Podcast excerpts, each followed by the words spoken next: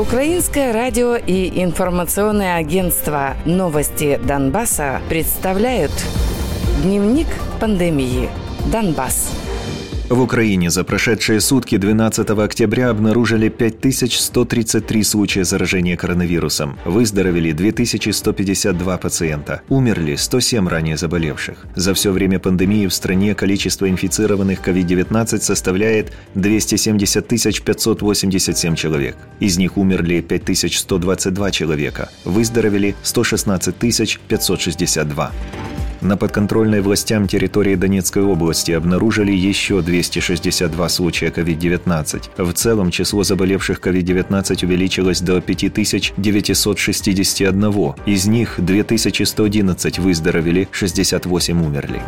В отдельных районах Донецкой области за минувшие сутки выявлено 110 новых случаев коронавируса и 4 смерти из-за осложнений. В целом группировка ДНР признает 4666 случаев инфекции COVID-19. Из них на лечении 2112 пациентов, выписаны 2261 человек, летальных случаев 293.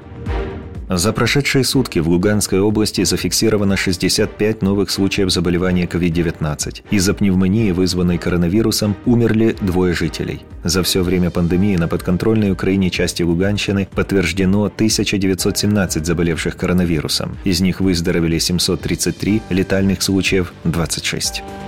Так называемый Минздрав группировки ЛНР за минувшие сутки зарегистрировал три летальных случая среди пациентов с коронавирусом. Это уже 58-й летальный случай в отдельных районах Луганской области. За все время пандемии так называемая ЛНР признала 1225 случаев заражения коронавирусом.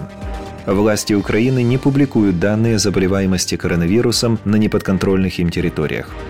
Кабинет министров продлевает адаптивный карантин в Украине до конца 2020 года в связи с ростом заболеваемости коронавирусом. При этом вводятся новые правила проведения массовых мероприятий.